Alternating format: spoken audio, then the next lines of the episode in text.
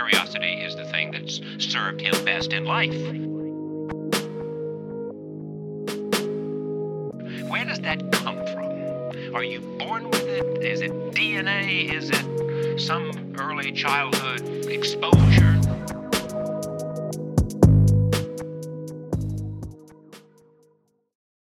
Δεν βλέπω ενθουσιασμό. Για Ε, πάμε δεν λίγο. είμαστε. Για πάμε Η λίγο. Αναστασία ντρέπεται. Το ξεκίνησε, Δεν έχουμε. γράφει. Ναι, ξεκίνησε. Ε, εννοείται. εντάξει, ωραία. Ε, Έχουμε όμως πολύ ενθουσιασμό και φαινόμαστε πολύ- λίγο παραπάνω. Δεν Και- δηλαδή ο ήχος τώρα Ναι, ναι, ακούγεται ναι. πιο έντονα. Ε. Ναι, ενθουσιασμό θέλει να δει όμως ο Άρης. Σωστό. Οπότε εμείς ενθουσιασμό θέλουμε να δώσουμε. Ωραία. Ο Άρης πίνει τον ελληνικό του, Στην Στην υγεία κούπα Young and Curious. Βεβαίως. Αυτό πρέπει να σημειωθεί. η οποία δεν δόθηκε σε όλο το κοινό και στο λαό και πώς μια λαοφιλή οργάνωση σαν το Young and Curious έχει premium προϊόντα για premium άτομα. Πάρα πολύ καλή ερώτηση. Προχωράμε στην επόμενη. Μήπως είστε ένα ελιτίστικο group κύριε Νικηφόρο Παπαδόπουλε. Είμαστε, η αλήθεια είναι ότι πρόκειται για ένα group με πολύ περιορισμένο budget που δεν είχαμε τη δυνατότητα να βγάλουμε παραπάνω κούπε.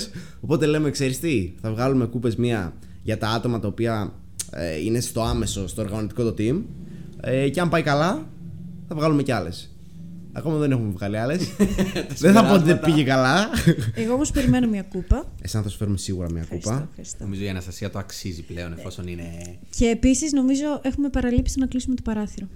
Πάρα πολύ σημαντική παρατήρηση. Πάμε να κλείσουμε. συνεχίστε. Παραθυράκι από εδώ. Επίσης ανοιχτό Και από εκεί είναι ανοιχτό το παράθυρο. Κάτω το κλείνω, εγώ το κλείνω. Εντάξει, δεν είμαι και τόσο γρήγορος. Ήταν ήδη όρθιος γι' αυτό. Ω, καλά, γίνεται τώρα φασάρα, ε, γίνεται εδώ πέρα. Ναι, αρχικά πώ πρέπει να συστηθούμε. Ακούνε Θα, κάτι φωνές. θα συστηθούμε. Απλά εγώ εδώ πέρα θέλω να πω ένα μικρό παραπονάκι. Είναι ωραίο να ακούγονται απ' άκ- απ' έξω η, η ηχηρεσία από. Έλα, να ρε. νιώθεις ότι είσαι λίγο. σε ένα περιβάλλον. Στο edit λίγο, άμα θες να ακούγεται φύση τώρα. Ανάκι. Ε, ναι, Είσαι έναν ισχύει, ήχο εκεί, ισχύει. σαν πώς σε βάζουν στα εφαρμογές πριν κοιμηθείς. το νεράκι να ακούγεται έτσι. Έχετε και εξωτικούς ήχους στο εξωτικό νεοειράκλειο. Ε, ρε, μην δίνεις την τοποθεσία μου τόσο εύκολα. Μπορεί μετά να, να, να έρχεται ο κόσμος και εγώ Ναι, να μην ναι, αντιληφθώ. Έχει πολλούς fans. Και Ε, πολλές fans. Γεγονός. Ναι, Γεγονός. και μπορούν να δημιουργηθούν και νέοι πολλοί. Οπότε δεν Ισχύει. έχει Μήπως κίνδυνο. αυτά βέβαια να τα πούμε στα αγγλικά για να είναι OK ο Νικηφόρο με αυτό, επειδή έχει πολλές fans ε, γυναικείου φίλου. Ε, Ή θα ναι, έχει το, το σκηνές. global κοινό, το global κοινό ε, ίσως να έχει κάποιο, κάποιο παράπονο. Αλλά ναι, νομίζω να πάμε λίγο στο πόντι της Αναστασίας που πρέπει μάλλον να πούμε περί τίνος πρόκειται όλο αυτό, ποιοι είναι ποιοι, who is who. Οπότε, ναι, Ξεκίνα. να ξεκινήσω. Εγώ βασικά θέλω να ξεκινήσω καλωσορίζοντας την Αναστασία και τον Άρη στο podcast. Καλώς γιατί, βρήκα. Καλώς σε βρήκαμε, Νικηφόρα. λοιπόν, η χαρά είναι όλη δική μου, παιδιά, που σας έχουμε στο podcast. Ε, τελευταία φορά, το τελευταίο επεισόδιο που γυρίσαμε με podcast του Young and Curious ήταν με τον Γιώργο και την Θεανό, νομίζω. Αν δεν κάνω Γιώργο λάθος. Λύπης. Ναι. ε, καμία αναφορά στη Θεανό, μπραβάρι. Θα πάμε θεανό. Το οποίο πότε ήταν η ημερομηνία, περίπου; Ίσως να έχει παραπάνω καιρό από ό,τι θα θέλαμε. Ε, Δηλαδή; Νομίζω ότι ήταν επί κορονοϊού, δεύτερη φάση κορονοϊού. Πότε έγινε το TEDx; Ε, Χριστιανός της το Θεανούς. TEDx. Ναι. Έγινε. Έχει πολύ καιρό ρε εσύ. Έγινε. Μέσα σε καραντίνα Πρέπει γιατί να- έγινε διαδικτυακά, σωστά. Ναι. Πρέπει να κοντεύει ένα χρόνο plus. Ένα χρόνο plus, ναι. Νομίζω έγινε Φλεβάρι του 21. Οπότε και η, η διάρκεια των επεισοδίων μας ήταν ξέρω εγώ μία ώρα Αλλά η απόσταση μεταξύ τους ήταν από Φλεβάρι του 21 Τώρα είμαστε Μάη του 22 Που δεν ξέρουμε καν πότε θα ανέβει. Ακριβώς. Οπότε με αυτό το τέτοιο, με αυτό το frequency που έχουμε Μάλλον ανεβαίνει Τι να σου πω, 23 Αύγουστο. Οπότε έχουμε μέχρι τότε.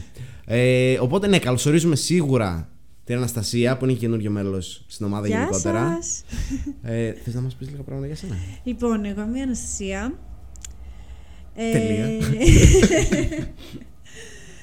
είμαι τρίτο έτος, φοιτήτρια λογιστικής και χρηματοοικονομικής. Είμαστε συνάδελφοι δηλαδή. Είμαστε συνάδελφοι. Είμαστε συνάδελφοι. Όχι ακόμα, περίμενε. Να αποφυτίσει πρώτα. Ω, μπιφ βλέπω Γιατί εδώ. όχι, νομίζω θεωρούμαστε και τώρα. Α, ναι. ναι, Εντάξει, ωραία. Α, Στο πανεπιστήμιο σας αποκαλούν οι καθηγητές συναδέλφους. ναι.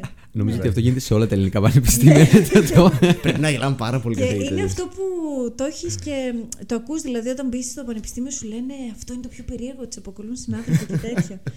και είναι μέχρι να το ακούσεις. Είναι κρινζιά. Είναι τελείως κρινζιά. Το να λες τον άλλον Όχι συμμαθητή, συνάδελφο. Ή όχι, όταν πρέπει να απευθύνεις και εσύ το λόγο σε φίλο σου και να το λες στην αίθουσα να μιλήσει ο συνάδελφος τώρα. ναι, τέλος πάντων. Ε, Οπότε λουχού. Λοχρή. Λοχρή, sorry. Λουχού το λέτε. Λουχού το λέμε. Λοχρή. Φόφο. Έχουμε δυνατό λάμδα και δεν. λουχού, οπότε ναι. Όχι, εμείς λοχρή. Λοχρή στην Αθήνα όμως. Ναι. Οκ. Γιατί. Α, είμαστε Αθήνα πλέον, έτσι. Σωστό, έχει Τελευταίο αλλάξει επεισόδιο βάση. ήταν, Α, ναι, ναι, ναι. Ήσασταν Θεσσαλονίκη. Ε, τώρα θέλω να εξηγήσω πώς κατέληξα εγώ εδώ, αλλά δεν ξέρω πώς να κάνω τώρα τη σύνδεση. Έλα, λοιπόν, ωραία, μας λέει λίγο και ο Άρης που εντάξει τον ξέρει πάνω Ναι. κάτω το κοινό. Απλά ένα, ένα γεια. Και μετά μπαίνουμε κατευθείαν να μάθουμε για το πώς κατέληξε εδώ. Ωραία, Τέλεια. τέλεια. Καλησπέρα και από μένα. Εγώ είμαι ο Άρης, είμαι ένας εκ των τριών που ξεκινήσαμε το Young and Curious μαζί με τον Νικηφόρο και τον Γιώργο. Τα παιδιά το κάνανε το podcast στη Θεσσαλονίκη με νομίζω μια πολύ μεγάλη έτσι, επιτυχία και όντως πάρα πολύ διασκεδαστικό και επικοδομητικό podcast. Σχετικό μέγεθος το, το πολύ και πολύ σχετικό μέγεθος το επιτυχία. Α, εντάξει. και τι δεν είναι όμως σχετικό σε αυτή τη ζωή, Νικηφόρε. Βάζει ένα πολύ καλό ερώτημα για μεγαλύτερη και περαιτέρω συζήτηση. Τέλειο. Και αυτή την περίοδο βρίσκομαι στην Αθήνα για κάποιες έτσι ας πούμε επιχειρηματικές δραστηριότητες, μπορείς να το πεις, δεν ξέρω. Πολύ ωραία το Για που- κάποια προτζεκτάκια. Ωραία το έθεσες. Οπότε νομίζω θα το γυρνάμε εδώ πέρα μαζί με την Αναστασία και με τον Νικηφόρο που είναι πλέον παλιά καραβάνα στα podcast. Έτσι. δηλαδή καλά νιώθουμε τώρα. ότι έχουμε έναν έμπειρο μαζί μας. Δεν ξέρω αν το αισθάνεσαι και εσύ αυτή την Ε, έχω στην ασφάλεια. πλάτη μου εμπειρία τριών ολόκληρων επεισοδίων. Τώρα ε, παίζουμε με αυτά. Δεν παίζουμε. Αλλά ναι. Ωραία, οπότε θα μας μιλήσεις σίγουρα και για τα επιχειρηματικά σου. Εδώ Ναι, πέρα. σίγουρα, σίγουρα. Και είναι κάτι γενικότερα νομίζω που θέλουμε να βάλουμε σιγά σιγά στο pod. Ε, και επί, όχι απαραίτητα επιχειρηματικές ανησυχίες, ανησυχίες οι οποίες μπορεί να πιάνουν και business απλά. Ναι. Ε, οπότε ναι. Καλώς ήρθες λοιπόν και Άρη, καλώς ήρθες και Αναστασία. Και πώς κατέληξες εδώ πέρα, Αναστασία; Πώς κατέληξα; Εγώ τον Άρη τον γνωρίζω από το Ηράκλειο, είμαστε από την ίδια πόλη. Αρκετά χρόνια. Και μου είπε ότι θα ξεκινήσετε το podcast, μου το πρότεινε, ενώ το είχα ξανακούσει. Ε, δεν μου είχε κάνει άμεσα έτσι την πρόταση. Έλεγε ρε παιδί μου ότι θέλουμε να ξεκινήσουμε podcast, ήταν το άλλο. Και το άκουγα κι εγώ. Και μια μέρα με πήρε τηλέφωνο και μου λέει: Ωραία, Ανασιάκου, θα κάνουμε podcast. Θες να είσαι; Και του είπανε, μου λέει: «Πε- Περίμενε, απάντησέ μου τέλος της εβδομάδας. Και πώς να αρνηθείς τον Άρη; Πώς να αρνηθείς τον Άρη; Οπότε ναι, κάπως έτσι. Μήπως το είχε σκεφτεί από την αρχή ο Άρης και το έχτιζε λίγο, λίγο, λίγο. Ε, λίγο. τον έχω τον Άρη έτσι για. για τέτοιο άνθρωπο. Για τέτοιο άνθρωπο. τον θα μπορούσε, Άρη. Θα μπορούσε. Εντάξει, βεβαίως, Έκανα, θα της έκανα και μια μπορούσε. εισήγηση έτσι πολύ ελκυστική, απελευθερώνοντας ας πούμε την εκτίμηση που έχω για την Αναστασία. Οπότε ξέρεις, ήταν Σωστό. λίγο επίκλειστο συνέστημα. στην αρχή. Πάντα είναι το πρώτο βήμα αυτό το. για να πεις κάτι. Ναι. Εν τω μεταξύ, εμείς είχαμε γνωριστεί μία φορά. Εμείς είχαμε είχαμε βρεθεί βασικά πριν από αυτό. Εμείς νομίζω πρώτη φορά γνωριστήκαμε στο πάρτι του κολλητού του Χούλιο. Εννοείται. Ναι. Α, ναι, μπράβο, ναι, ναι, τότε ναι. που Μου ξέρεις με μετά το ήμασταν στο Μανώλη. αμάξι και απλά μας λες εσεί τι κάνετε, κορίτσια; Και λέμε Ναι. ναι. και ξεκίνησε η συζήτηση. Άνα, ότι- μπράβο, ναι. ναι, ναι, κάπως έτσι. Ε, Σε εκείνο το αμάξι που εν τέλει είχαμε καταλήξει Πολλά άτομα. περισσότερα άτομα από ό,τι σου ενδείκνυται. Νομίζω αυτό δεν χρειάζεται να αναφερθείς στο podcast. Αν δεν δεν αναφερθεί αυτό, το τι Άρη. Δεν ξέρω, είναι Άμα παράνομο. πούμε ότι ήταν δύο άτομα στο port bagage. Ήταν δύο, ε. Ήταν δύο. Ήταν δύο στο πόρ μπαγκάζ, ε. Ναι, ήταν Και ήταν. σε σχετικά περιορισμένο πόρ μπαγκάζ, έτσι. Δεν το λες και Εντάξει, δεν μεγάλο. δεν το λες και μικρό όμως. Ήταν για δύο άτομα σίγουρα δεν ήταν αρκετό. Καλά, γενικά το port bagage δεν είναι για άτομα. Α, ναι. Βέβαια, αυτοί οι δύο που μπήκαν στο πορτπαγκάζ, αν θυμάστε κι εσείς ποιοι είναι, Ναι, ναι, ναι. είναι για να μπουν στο πορτπαγκάζ. Δηλαδή και θέσεις πίσω να έχεις, ίσω το επιλέξουν να κάτσουν στο πορτπαγκάζ. Ναι, ισχύει, ισχύει. Εν τω μεταξύ, εν τέλει, όταν σταματήσαμε όμως, νομίζω ειδικά ο ένας εκ των δύο Γιάννης υπέφερε. υπέφερε, δηλαδή ή- ήταν η κατάσταση είχε, είχε φτάσει στο προχώρητο. Ωραία, οπότε κάπως έτσι λοιπόν βρέθηκε στο pod. Ναι, κάπως έτσι. Οπότε ναι, βάλαμε λίγο και το γυναικείο στοιχείο πλέον στην παρέα. Νομίζω Ε, παλεύουμε για χρειάζεται το. πάντα ένα γυναικείο στοιχείο. Έτσι. Ναι, και Πάντα βάζει την- χρειάζεται, πάντα. Δίνει ένα άλλο ενδιαφέρον στην κουβέντα. Και μια άλλη Μια οπτική. γυναικεία άποψη, μια γυναικεία οπτική πάντα χρειάζεται. Εντάξει, τέλεια. Ε, έχουμε σκεφτεί τίποτα για σήμερα εδώ μεταξύ.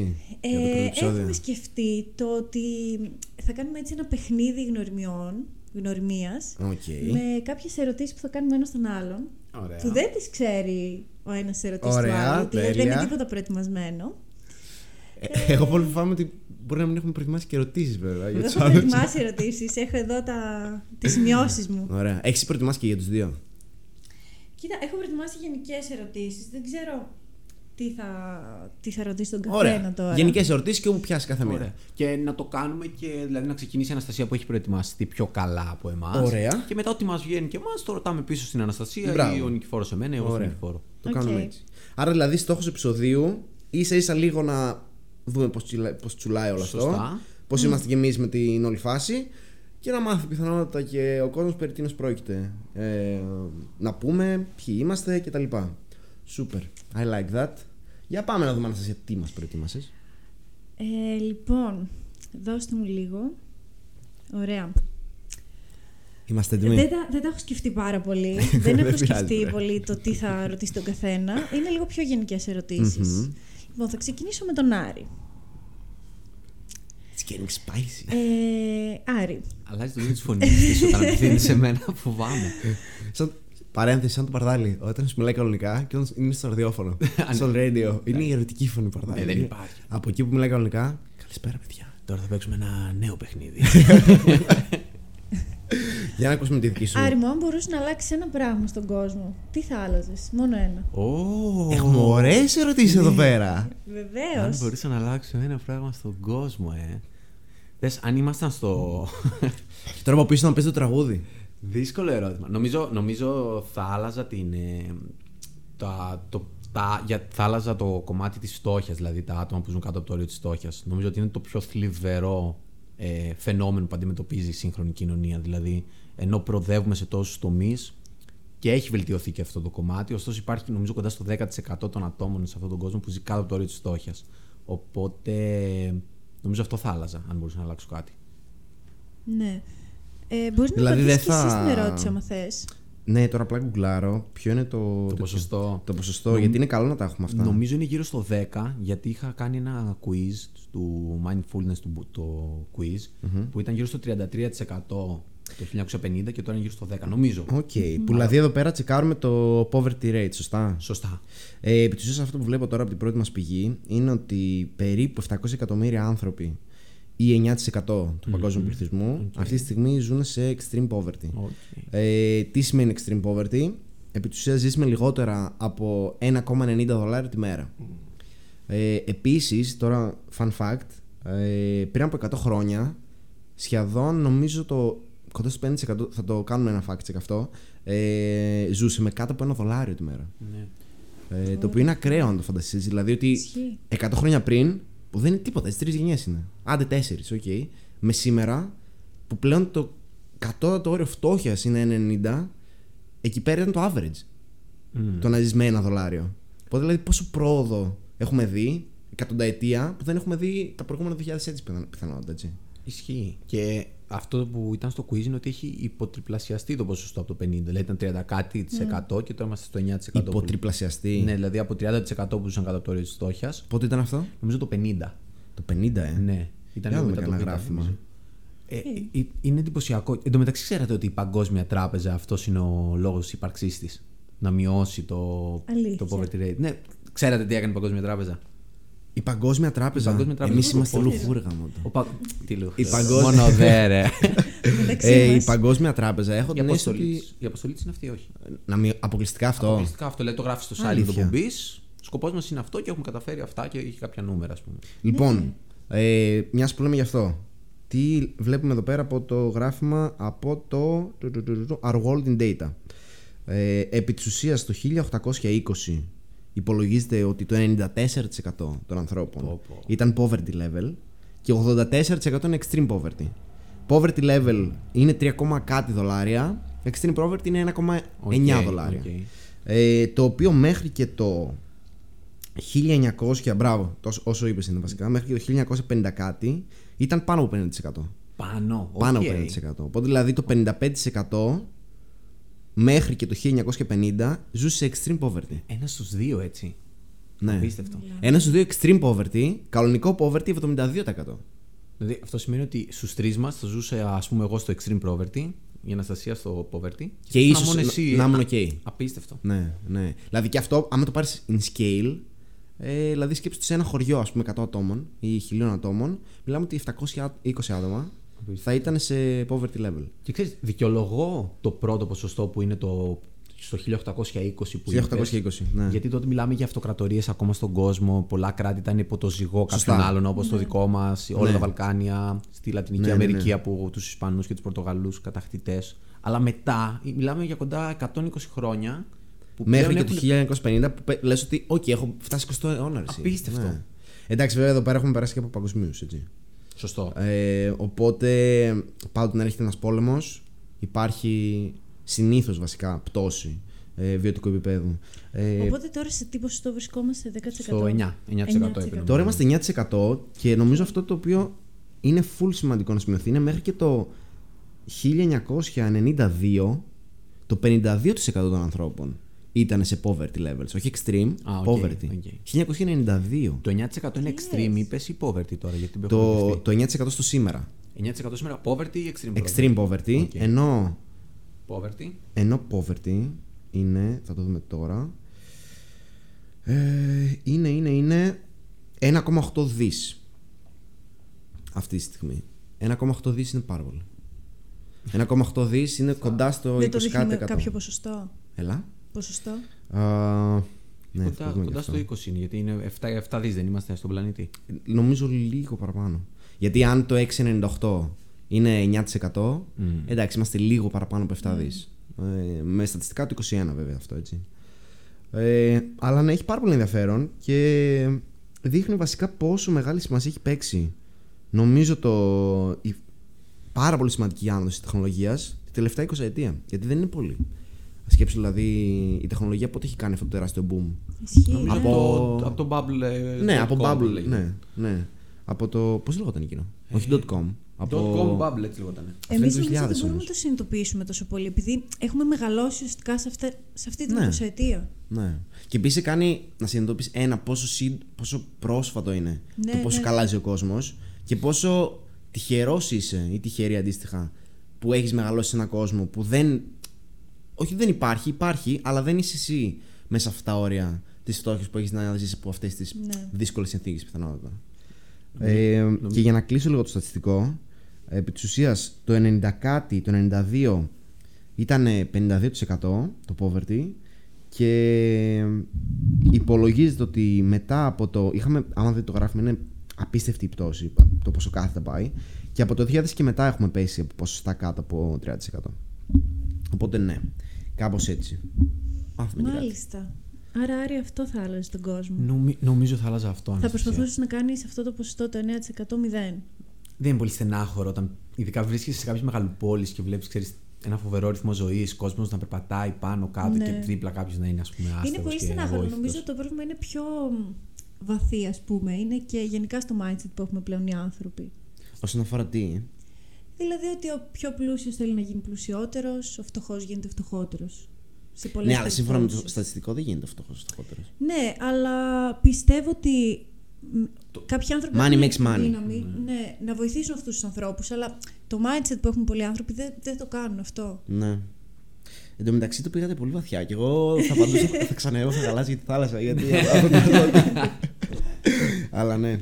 Εντάξει, κοίταξε, είναι η γενικότερη κουβέντα. Το πώ εν τέλει αξιοποιούμε τα resources που έχουμε και ως ε, χώρες, ας πούμε, και ως individuals αυτοί οι οποίοι τα έχουν.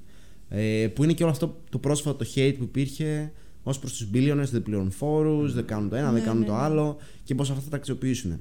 Βέβαια, μετά ο αντίλογος από την άλλη θα είναι ότι, OK, να πληρώσουμε φόρους. Α πούμε, ο Elon Musk από 11 δις πόσο έδωσε φόρους, για να τα αξιοποιήσει το κράτος εν τέλει. Που το κράτος, μήπως είναι αυτός ο χειρότερος διαχειριστής πλούτου που έχει υπάρξει ποτέ, ας πούμε.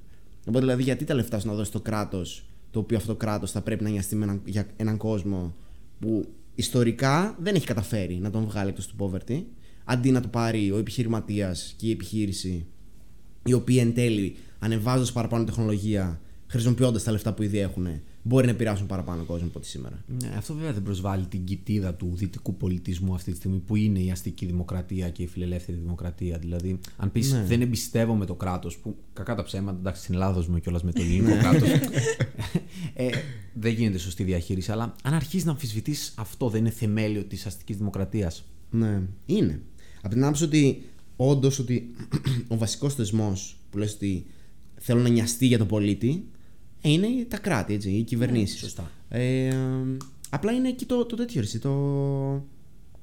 ε, αντιφατικό το ένα με το άλλο. Δηλαδή, ας πούμε, όσο περισσότερο εμπιστεύεσαι, τόσο π.χ. ας πούμε, πόσα τρεις, ας πούμε, η Αμερική μπορεί να, να έχει τυπώσει, ξέρω εγώ, για το. Τι να σου πω, επί COVID.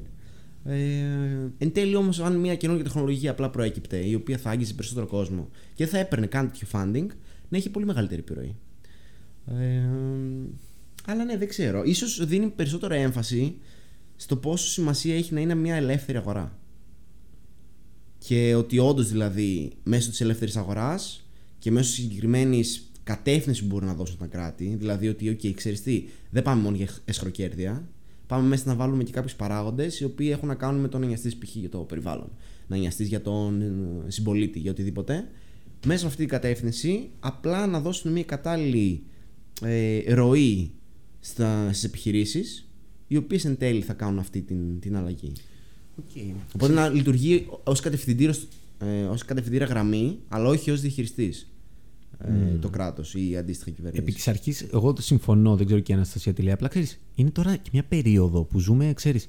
Δεν θέλω να ακούσω πολύ σοσιαλοδημοκράτη, αλλά τα προβλήματα είναι τόσο οικουμενικά, κλιματική αλλαγή, COVID κτλ., που αν μεταξύ τους τα κράτη, το λέει νομίζω και ο Χαράρη αυτό πολύ, δεν βρουν έναν τρόπο να, να κάνουν κάποια συμμαχία, ας πούμε, δεν μπορούν να λυθούν αυτά τα προβλήματα. Οπότε μπορείς να αφήσεις τους ιδιώτες μεταξύ τους να κάνουν αυτή την οποιαδήποτε συμμαχία και να καταφέρουν να λύσουν ένα παγκόσμιο πρόβλημα.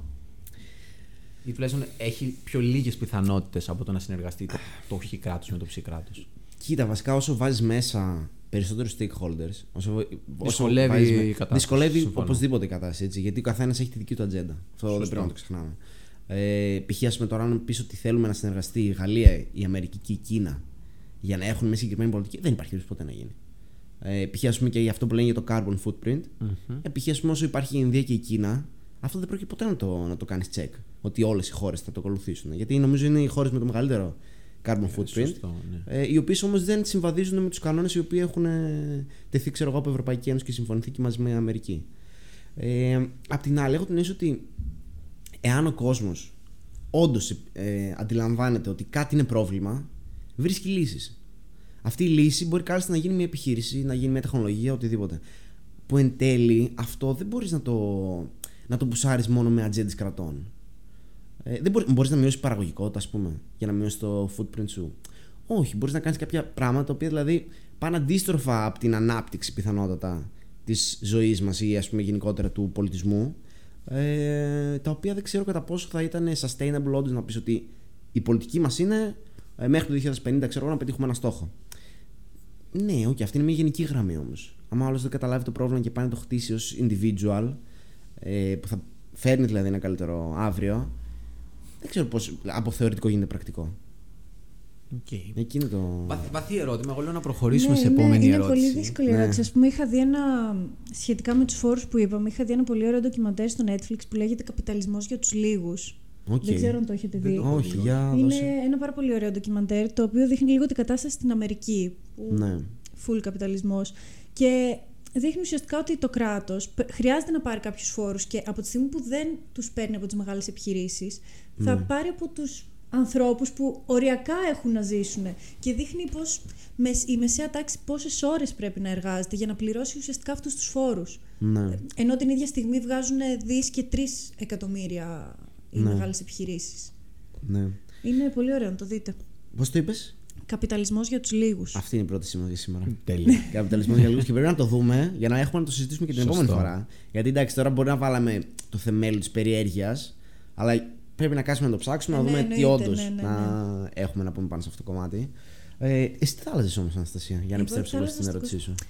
Ε, εγώ νομίζω ότι θα άλλαζα, όπως είπα, λίγο το mindset των ανθρώπων. Γιατί νομίζω ότι από εκεί ξεκινάει το πρόβλημα. Και τι ήταν αυτό που θα, που θα έκανε την αλλαγή για να πει ότι okay, αυτό θα έχει Αυτό, το αποτέλεσμα νομίζω που θέλω. ότι πλέον ζούμε σε έναν κόσμο που μας νοιάζει, ας πούμε, το να δουλεύουμε.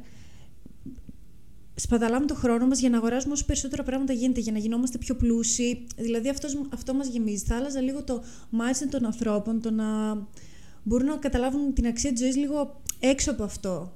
Γιατί Οκ. νομίζω πλέον έχει μπει μέσα μας. Πώς Σαν να να το λέμε πω. τον αξιακό κώδικα που ναι, έχουμε. αυτό έχει μπει μέσα μας ότι θα πουλήσω τον χρόνο μου για να πάρω λεφτα, για να αγοράσω πράγματα και είναι τις τελευταίες δεκαετίες αυτό μέσω της διαφήμισης. Επίσης είδα προχτές ένα ντοκιμαντέρ. Για πες ποιο ντοκιμαντέρ είναι αυτό; Είναι, δεν θυμάμαι πώς λέγεται, αλλά ήταν στο ERTFLIX. Εν τω μεταξύ το Netflix το κορέδευα πάρα πολύ να ξεκίνησε. Γιατί ρε, εσύ, Γιατί φοβερή έλεγα, πρωτοβουλία. κοίτα να Εννοείται. δεις τώρα, θα έχουν πέντε ταινίες και τα λοιπά. Και το έχω εκτιμήσει πάρα πολύ ρε, εσύ από τότε. Πάρα πολύ ωραία. Ναι. Είδαμε και μια ωραία ταινία της προάλλη. Το. Αχ. Ναι, το Παρίσι μπορεί να περιμένει. Χαζοτενία, έτσι. Απλά ήμουν σε φάση ρε το Airflix που έχει, έχει χαβαλέ, ας πούμε και τέτοιο. Νομίζω. Έχει, πρέπει να έχει πολύ ωραία ντοκιμαντέρ νομίζω το Artflix. Πώς το είπες αυτό Ναι, που είδε τώρα, ντοκιμαντέρ τέτοιο; Δεν θυμάμαι πώς λέγεται. Γύρω από τι ήταν. Θα το κοιτάξω. Είχε να κάνει ουσιαστικά με τον καταναλωτισμό που υπάρχει σήμερα και αυτό με το πόσες ώρες δουλεύουν οι άνθρωποι και καταλήγουν να έχουν στο τέλος προβλήματα ψυχολογικά ή και στο ότι έρευνες έχουν δείξει ότι μέχρι τα 40 σου δουλεύεις και μετά απλά αναθεωρείς όλη τη ζωή και λες ότι τώρα θα ζήσω έτσι όπως θέλω. Και Και επί της ουσίας, δηλαδή αυτό έλεγε σαν main point ότι πρόκειται για ένα σύγχρονο trend. ναι, είναι, πλέον έχει μπει σ- στον τρόπο ζωής μας αυτό το πράγμα. Αυτό Ναι. οπότε θα άλλαζε λίγο το mindset. Θα- Λίγο έχει χαθεί κάπως η ανθρωπιά. Δηλαδή νομίζω Ναι. ότι και αυτό που γίνεται από τις μεγάλες επιχειρήσεις είναι κάπως για να φανούν. Είναι ελάχιστοι που όντως νοιάζονται για τον άλλον. Να κάνω τώρα όμως μια λίγο ίσως κοινική ερώτηση. Το η ανθρωπιά που λες. Μμ. Σε community level, ok, το ακούω ας πούμε. Ε, αλλά απ' την άλλη, για να νοιαστεί κάποιος. Τώρα, απλά για κουβέντα να γίνεται έτσι και όπως το διατυπώνω, ε, συνειδητοποιώ ότι πιθανότατα να έχει και λογικά σφάλματα αυτό που θα πω. Αλλά για να νοιαστεί κάποιος, ας πούμε, για τον συνάνθρωπό του, σε, στο επίπεδο που λες και εσύ, ας πούμε, σε, ε, να πιάνει. Να, όχι απλά την- τον άμεσο, τον διπλανό μου, αλλά γενικότερα τη χώρα μου, ας πούμε, ή τους ανθρώπους μου, ή τη φτώχεια στον κόσμο. Δεν πρέπει να έχω καλύψει κάποιες βασικές ανάγκες. Δηλαδή, ας πούμε, αν εγώ είμαι στο κομμάτι τι να σου πω, παλεύω για τη ζωή, για να βγάλω τα προ το ζήν μου, θα κάτσω να νοιαστώ για το αν θα πρέπει να δώσω ένα ποσοστό εξ αυτού σε πιθανότητα σε κάποιον ο οποίος το έχει αντίστοιχα ανάγκη κτλ. Πιάσουμε πλέον με αυτό που λέγαμε πριν, με τη φτώχεια. Όταν ο άνθρωπος ζει κάτω από το όριο της φτώχειας, το μόνο που τον νοιάζει είναι απλά να βγάλει τη μέρα, ας πούμε. Δεν μπορεί να νοιαστεί για κάτι high le- high level. level. Νομίζω σαν να, σαν να προσπαθείς να αναλύσεις την ε, πυραμίδα του Μάσλοου με την ιεράρχηση των αναγκών. Αυτό δεν Κάπου- λες. κάπως έτσι, Το ότι δηλαδή, Όταν όταν- βρίσκεσαι κάτω-κάτω, δεν μπορείς να σκεφτείς την αυτοπραγμάτωση ή την. ε, Ναι, ρε, εσύ. Δηλαδή, ας πούμε, το ίδιο πράγμα με τη, που λέει ότι άλλος είναι OK, να γίνει φιλόσοφος, αλλά για να γίνεις φιλόσοφος σημαίνει ότι έχεις κλείσει τα προς το ζην σου, ρε φίλε. δηλαδή, μπορείς να ζήσεις. Ναι, αλλά το θέμα είναι ότι αυτοί που μπορούν Ναι. δεν το κάνουν. Ναι, Αυτό Οκ, εννοώ. Άρα, δηλαδή, εσύ εκεί θα πήγαινε να ταργετάρει. Ναι, ναι. Που επίσης, όπως είδαμε το στατιστικό, πλέον όντως ένα καλό ποσοστό είναι πάνω από τη φτώχεια. Οπότε μπορεί όντως να νοιαστεί για τον, ε, για τον Ναι, συνάνθρωπο αυτό. περισσότερο. Ναι. Μάλιστα. Εσύ τι θα άλλαζε. Ρε, πολύ δύσκολη ερώτηση. ρε. Μα, ξεκίνησε πάρα πολύ δύσκολα η Αναστασία. Ναι. Ναι. Περίμενα να ξέρεις. Ε, κανένα Μας έπιασε θετικό, βαθιά. κανένα αρνητικό. Ξέρεις, τα πολύ απλά, τα κλασικά των συνεντεύξεων. ναι, αλλά αυτή είναι η ουσιώδης ερώτηση. Σωστό, έτσι έπρεπε. Λέει ένα. Από τον Λέξη πριν νομίζω το άκουσα, αλλά σίγουρα δεν είναι δικό του. Λέει ότι αν έχω μία ώρα να συζητήσω μαζί σου, πρέπει να συζητήσω, ξέρω εγώ, σαν να. ε, τε- τελειώνει η ζωή μου μετά από αυτή τη μία ώρα. δηλαδή ότι θέλω να μάθω αυτό που όντως με καίει. Όχι να πηγαίνω γύρω, γύρω, γύρω. Ναι, γύρω. ναι. Α, έχει και ένα άλλο πολύ ωραίο quote σχετικό, θα το ψάξω και θα σα το πω την επόμενη φορά. Ε, που το έλεγε ένας φιλόσοφος γι' αυτό και έκανε κατάταξη των συζητήσεων. Ε, που ήταν τριώνει των συζητήσεων. Θα το διαβάσω και θα σας το πω την επόμενη. Τι θα άλλαζα όμως; Πολύ καλή ερώτηση, προχωράμε στην επόμενη. Έχω κι άλλη. Έχεις κι άλλη; Κι άλλη, κι Δεν άλλη. ξέρω. Λοιπόν, δώσ' μου ένα λεπτάκι λίγο έτσι να το, να το φιλοσοφήσω. Τι μπορεί να άλλαζα. Νομίζω είναι απλά μια ερώτηση την οποία αν θέλεις να την απαντήσεις με full ειλικρίνεια πρέπει να αφιερώσεις πολύ σκέψη. Ναι, ισχύει. Ε, και τώρα Πες με μου το πιάνει πρώτο λίγο. πράγμα που σου έρχεται στο μυαλό όταν ακούσει αυτή την ερώτηση. Σίγουρα κάτι σου έρχεται, δεν γίνεται. Θα πω πάλι το ίδιο αστείο. Θα ξαναέφαγα γαλάζι τη θάλασσα. ε, κοίταξε, νομίζω και εγώ θα ήθελα κάπως το κομμάτι της. Ε, της δυστυχίας και της στεναχώριας να μείωνα. Ε, τώρα το πώς θα το έκανα αυτό, να μου πεις ένα συγκεκριμένο action, δεν ξέρω ποιο θα ήταν αυτό. Πιθανότατα η φτώχεια πέφτει μέσα σε αυτό που λέει, ο, σε αυτό που λέει ο Άρης ας πούμε. Α, Ίσως γενικότερα, ας πούμε, την ισότητα. Να υπάρχει περισσότερη ισότητα κοίτα, ξέρεις τι, και οικονομική. ίσως ισότητα, εντάξει, μετά, μετά πας σε ισότητα αποτελέσματος, ισότητα ευκαιρίας.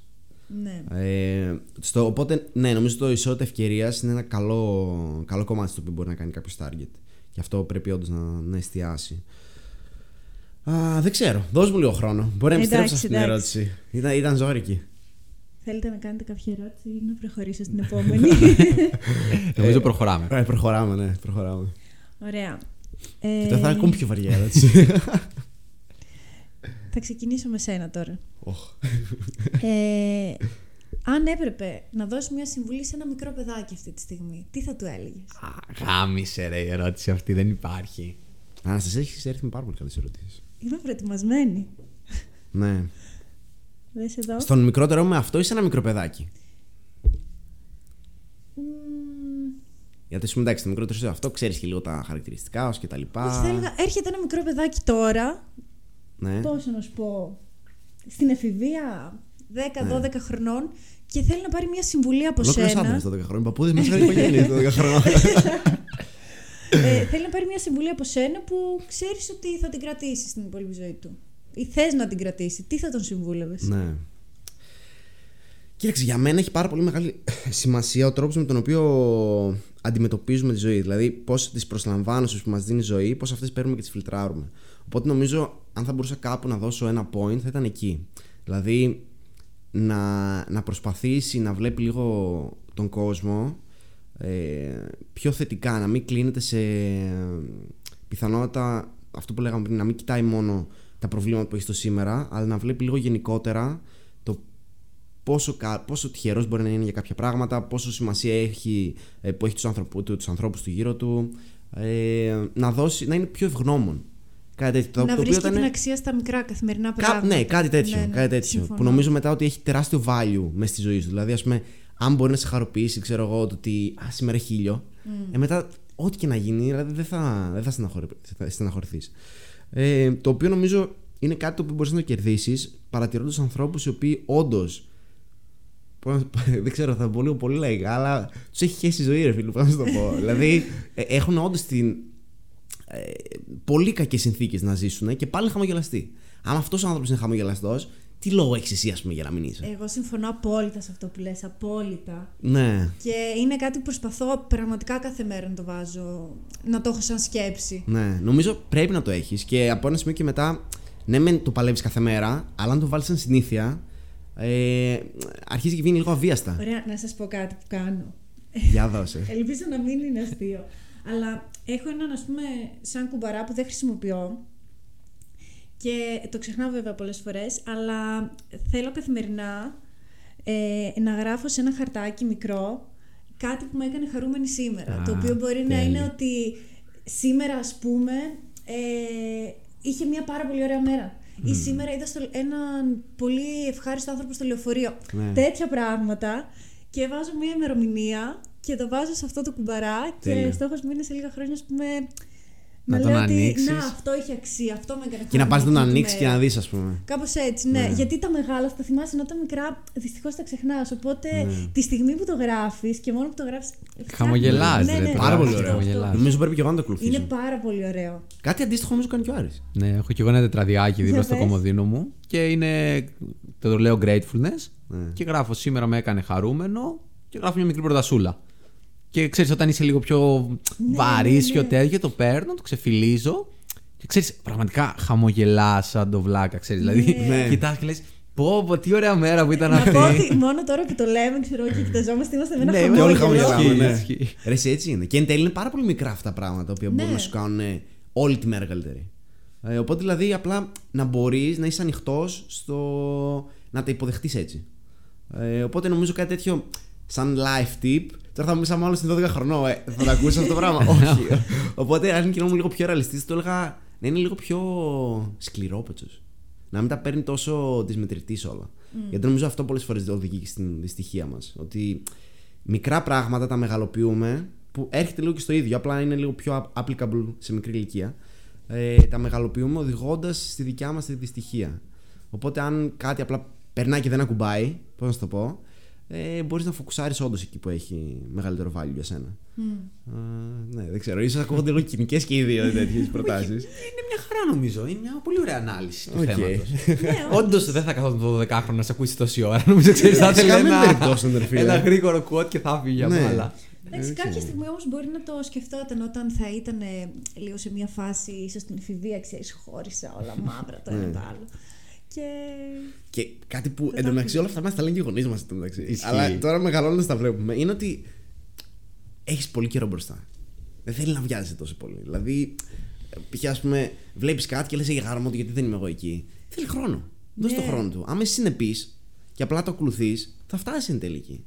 Απλά στην αρχή έχεις την ένταση, έχεις το τέτοιο όταν είσαι μικρός, το μεράκι και λες: Το θέλω τώρα, τώρα. τώρα. Ξέρεις, Ναι. απ' την άλλη, εκεί όμως εμπίπτει και ο κίνδυνος του κατευνασμού, έτσι. Δηλαδή, εντάξει, είμαι μικρός εγώ, θα το κάνω κάποια στιγμή και αυτό το κάποια στιγμή δεν έρχεται ποτέ. Έχεις έτσι. δίκιο. Το Οπότε procrastination, πρέπει να ας πούμε. προσέξεις πολύ το balance μεταξύ αυτών των δύο. Ναι. Ναι, νομίζω στα, στα παιδιά και σήμερα υπάρχει πολύ άγχος. Δηλαδή, σκέφτονται από πολύ μικρά το τι θα κάνω και το ένα και το άλλο. Και μπαίνεις από μικρός στη διαδικασία ότι αν να δώσω αυτό το χαρτί, να πάρω αυτό και μετά πρέπει να κάνω αυτό και σχολείο. Και μπαίνουν από πολύ μικρής σε όλο αυτό το Ναι. άγχος. Και χάνουν λίγο και τη μεγάλη εικόνα πιθανότατα. Ναι. Που Ναι, όταν ναι, είσαι και ναι. μικρός, βέβαια είναι λίγο δύσκολο να, τη, να την δεις, νομίζω. Γιατί πρέπει να περάσεις από.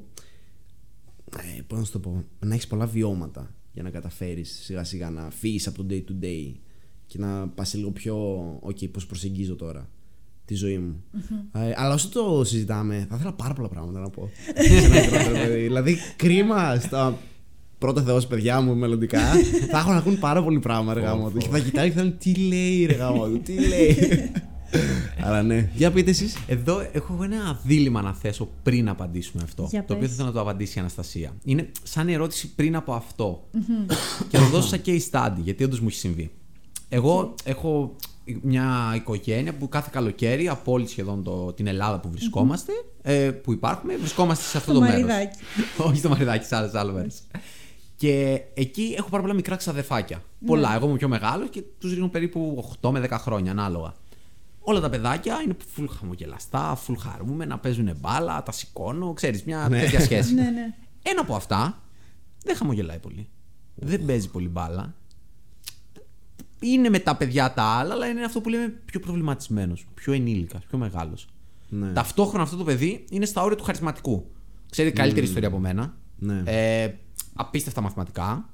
Ε, δεν μπορείς να φανταστείς. Δηλαδή, Ναι. κάνει συζήτηση μαζί του και νιώθω ότι κάνω με τον πατέρα του. Δηλαδή, εγώ ο πατέρας του και αυτός. Τι και... λες, ρε; Είναι τρομακτικό. Απίστευτα χρονών σοβαρός. είναι; Είναι τώρα πρέπει να είναι στα 14-15. Τότε που σας λέω τις ιστορίες αυτές ήταν 10 στα 12. Αλλά ταλεντάκι, όχι Ταλεντάκι- κατηχητικό από Όχι, πάνω και τέτοιο. ταλέντο, δηλαδή το μυαλό του είναι αλλού. Πώς να το πω. Είναι, Ναι. είναι χαρισματικό παιδί. Πώς το λες, παιδί θαύμα, ας πούμε, ξέρεις. Έλα ρε.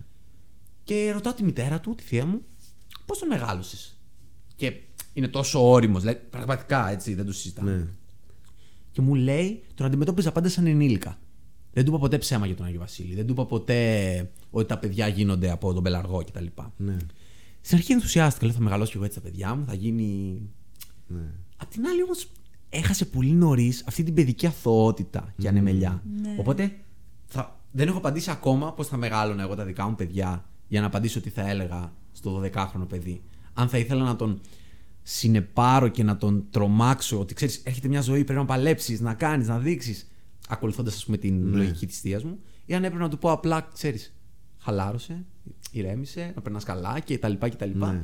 Και τον άφηνε έτσι μια πιο ανέμελα χρόνια. Δεν ξέρω, εσείς τι λέτε; Εγώ είμαι σχεδόν σίγουρη, μ- μία πρώτη σκέψη τουλάχιστον, ότι δεν θα έκανε αυτό που έκανε η θεία σου. Δηλαδή νομίζω πρέπει το παιδί να ζήσει την ηλικία του παιδικά, με την αθωότητα. Ε, θα έχει χρόνο να, να δει πώς είναι η ζωή, μεγαλώνοντας, μπαίνοντας στην εφηβεία. Μπορεί να έχει ως παράδειγμα τους γονείς του. Δεν συμφωνώ εννοείται στο ε, αυτό που κάνουν πολλοί γονείς που αν μην ακούσει αυτό το παιδί, να κρύβει συνέχεια πράγματα. Να είσαι σε φούσκα δηλαδή. Ναι, Μμμ. να είσαι σε φούσκα. Ή το, το να υπάρχουν παιδιά στην εφηβεία που να μην συνειδητοποιούν ότι υπάρχουν προβλήματα ας πούμε, σε ένα σπίτι που είναι Ναι. κάτι απολύτως φυσιολογικό και να ζουν σε ένα συννεφάκι ότι όλα είναι καλά, η μαμά μου, ο μπαμπάς μου, το ένα το άλλο. Ναι. Δηλαδή θα είχα την ειλικρίνεια σε αυτούς ως προς τη ζωή ότι ξέρεις κάτι, αυτή τη στιγμή έχουμε αυτό το πρόβλημα. Ε, Αλλά τώρα είσαι παιδί. αλλά Σίγουρα δεν θα τους έκρυβα ότι υπάρχει η Βασίλης, ότι ξέρεις τα παιδάκια από τον πελαργό. δηλαδή, είναι όμορφα πράγματα αυτά. Δηλαδή, εγώ τα θυμάμαι σαν όμορφη ανάμνηση. Ναι. Και δεν θα ήθελα να στηρίσω αυτό το πράγμα ας πούμε, στο- σε κάποιο παιδί.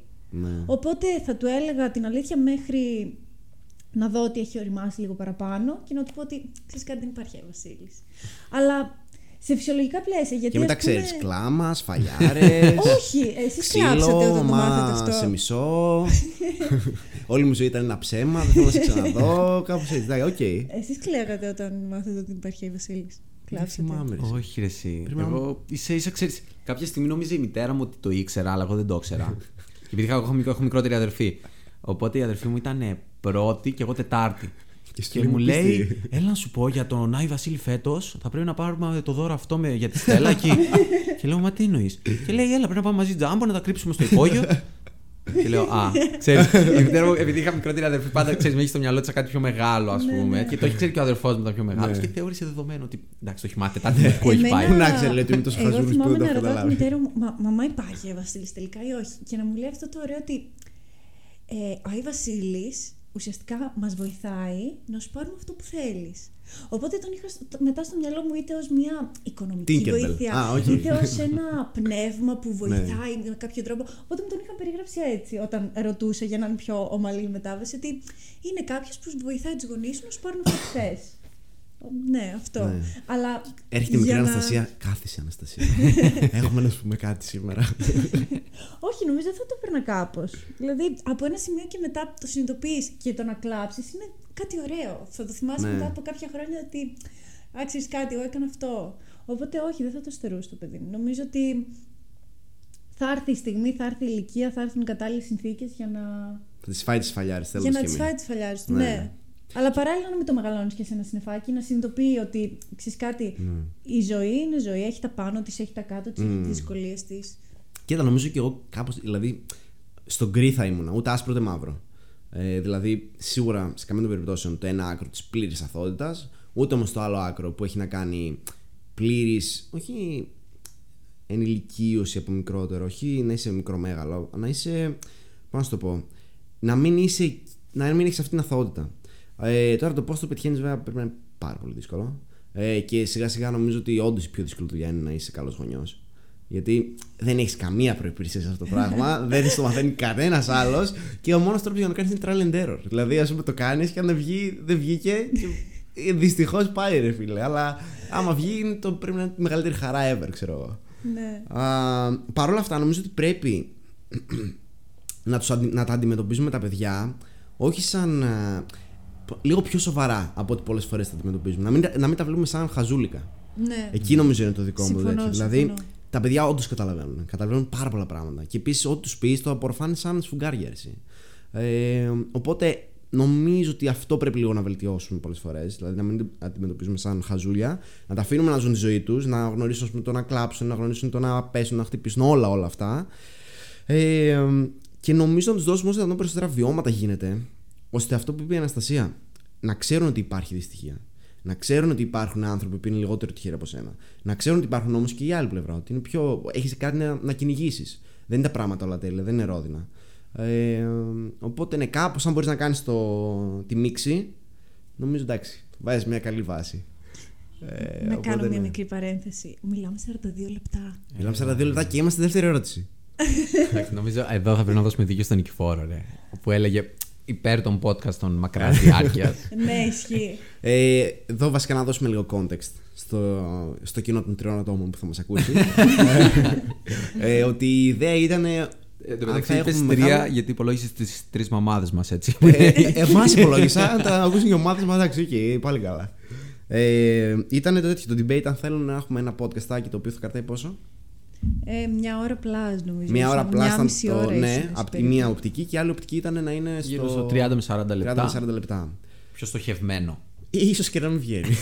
Κοίτα, τώρα είναι όμως και το πρώτο είναι γνωριμία είναι ότι οι ερωτήσεις αυτές, ας πούμε, που κάναμε. Σωστό. Το, το πάνε μπορούν να πάνε Ε, παντού. ναι. Οπότε γι' αυτό μπορούμε από την επόμενη φορά να είμαστε λίγο πιο to the point. Θα έχουμε μια θεματολογία. Σωστά. θα έχουμε. Βέβαια, εντάξει. Σε κάθε θεματολογία πάντα βλέπεις ότι. Ανοίγει. Ναι, θα όπως δούμε. πάει. Θα το δούμε. Ό,τι βγει μόνο. Έτσι Ό,τι πάει. βγει. Αλλά παρόλα αυτά, δεν είπατε τι θα λέγατε ένα πράγμα ο καθένας. Δεν θέλω να το αποφύγετε, είναι ωραία ερώτηση. Είναι ωραία ερώτηση, αλλά εγώ δεν έχω απαντήσει ακόμα το πριν ερώτημα που είναι ποια σχολεία από τις δύο θα ακολουθούσα. Αν Σε δηλαδή... τραβάει, έρχεται το παιδάκι, σε τραβάει από το παντελόνι. Ε, θεία, θεία, έχει το μικρό σου, το ξαδερφάκι. Ναι. Ε, είμαι στα χαμένα, πες μου ένα πράγμα. Γίνω Ολυμπιακός. Να σε ευτυχισμένο. Τέλειο, τέλειο, Κάθε ρε. νικητής. Επίσης, να πούμε ότι το κοινό μα εδώ πέρα είναι κυρίως Θεσσαλονίκης. Γίνε πάω. ναι. Οπότε, Όχι, ναι. θα είναι και Αθηναίοι. Πλέον. Ελπίζουμε. Ε, βεβαίως.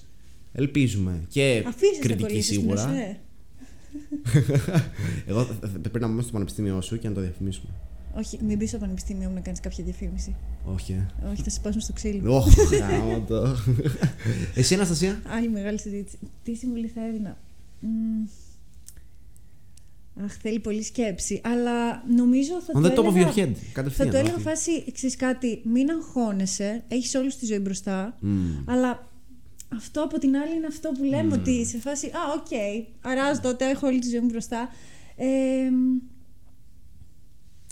θα προσπαθούσα βασικά να τον, να, πώς ένα παιδί να συνειδητοποιήσει ότι αυτά που πολλές φορές θεωρούμε προβλήματα δεν είναι προβλήματα. Και όπως είπες εσύ, αυτό το mindset, το θετικό, το να Ναι. ξυπνάς κάθε μέρα και να βλέπεις ε, το όμορφο, το θετικό στα μικρά πράγματα είναι πάρα πολύ σημαντικό. Οπότε νομίζω θα συμφωνήσω μαζί σου. Ναι. Κάπως έτσι. Είναι είναι πάρα πολύ σημαντικό. νομίζω. Επίσης, αν η Αναστασία καλύπτει αυτό, εγώ θα ήθελα να βάλω και ένα άλλο παράγοντα. Ο οποίος νομίζω όταν είσαι παιδί, ίσως να είναι πιο εφαρμόσιμο να βρει κάτι και να προσπαθήσει όσο μπορεί γι' αυτό. Αυτό είναι πάρα πολύ δύσκολο. Θα έλεγα εντελώς, Μόνο αυτό. εντελώς το άλλο εγώ. Θα του έλεγα να δοκιμάσει πολλά διαφορετικά πράγματα για να δει τι του αρέσει. Ναι, αλλά όταν βρει κάτι, αυτό. προσπάθησε όσο πιο σκληρά μπορείς να προσπαθήσεις. Νομίζω δεν έχει κάτι. Δεν υπάρχει κάτι που το οποίο θα σου προσφέρει περισσότερα πράγματα από το να νοιαστείς για κάτι, να επενδύσεις σε αυτό, να φας πάρα πολλές σφαλιάρε γιατί θα φας, δεν υπάρχει περίπτωση, να αποτύχεις, να ξαναπροσπαθήσεις. Όλο αυτό το process το οποίο έρχεται μόνο αν είσαι full dedicated σε κάτι. Πες το άθλημα όταν είσαι μικρός, μεγαλύτερος μπορεί να είναι μια δουλειά, μια επιχείρηση.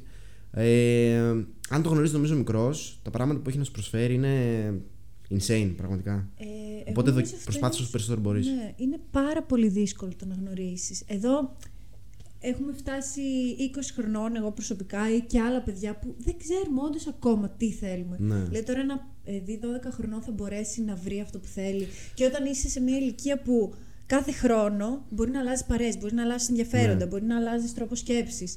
Πώς θα Ναι. Νομίζω μπορέσει ότι να παι- βρει αυτό παίζει που μεγάλο θέλει; ρόλο αυτό και πώς το αντιλαμβάνομαι. Στα, όταν είσαι παιδί είναι πολύ εύκολο αυτό να το κάνεις με ένα άθλημα. Γιατί νομίζω το, στην πλειονότητα των παιδιών Ναι. το πρώτο πράγμα που αγαπάς είναι τα αθλήματα, έτσι. Ε, τώρα το ποιο θα είναι αυτό το άθλημα, ε, οκ, φαι- που θα σε πάνε πολλές φορές παίζει ρόλο. Γιατί δεν, όλα σ' αρέσουν όταν είσαι μικρός.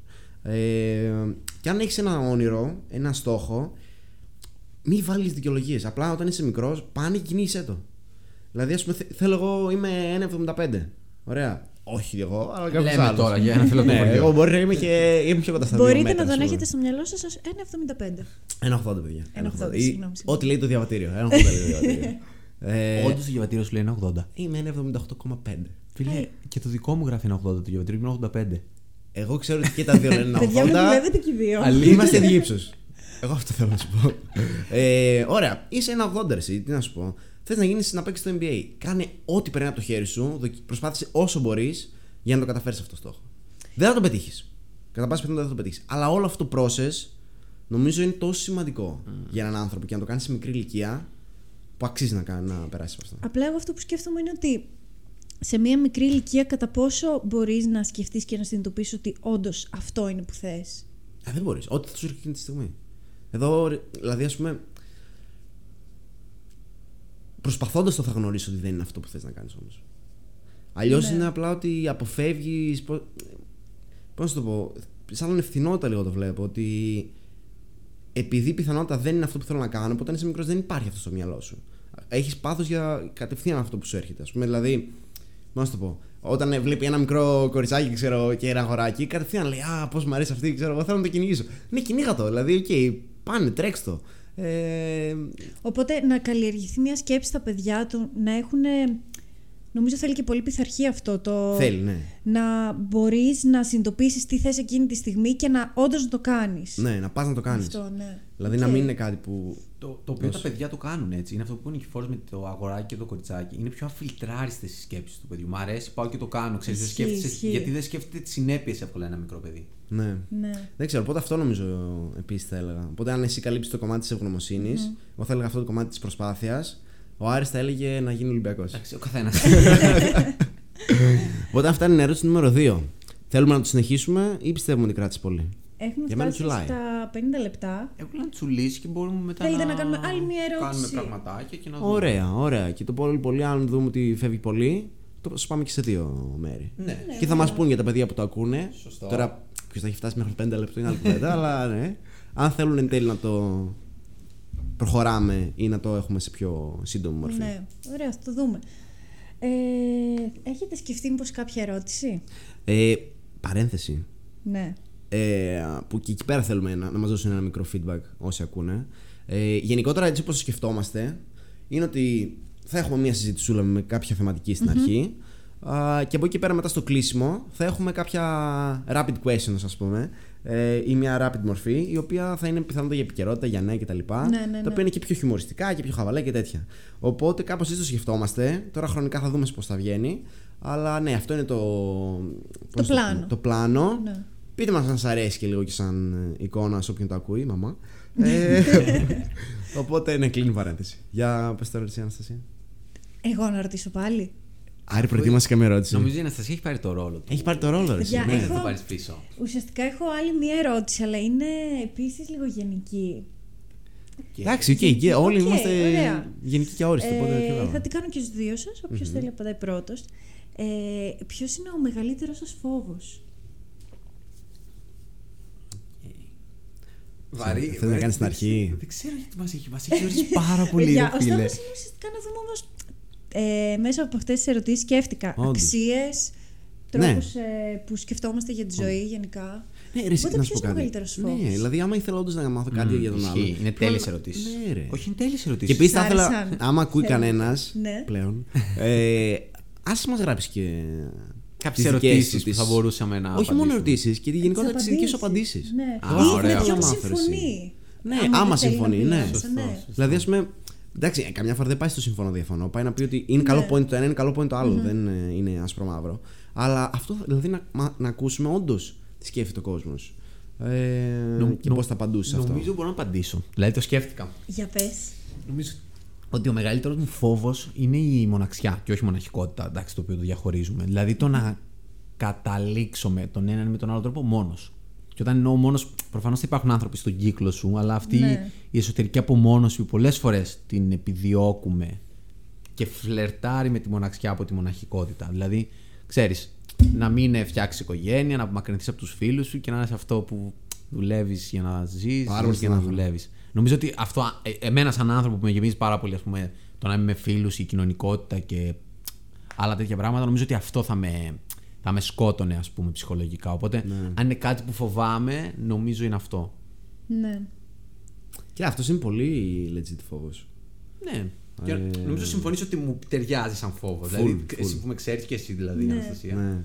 Και βασικά εκεί πέρα τα δύο ερωτήματα που μου έρχονται από αυτό που είπες είναι ένα, πώς δεν καταλήγεις σε αυτό.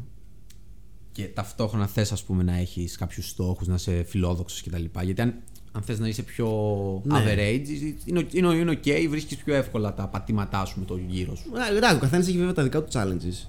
Ε, οπότε δηλαδή δεν θα το έβλεπα τόσο πολύ έτσι. Όλοι έχουν αυτό το challenge. Δεν πρέπει δηλαδή.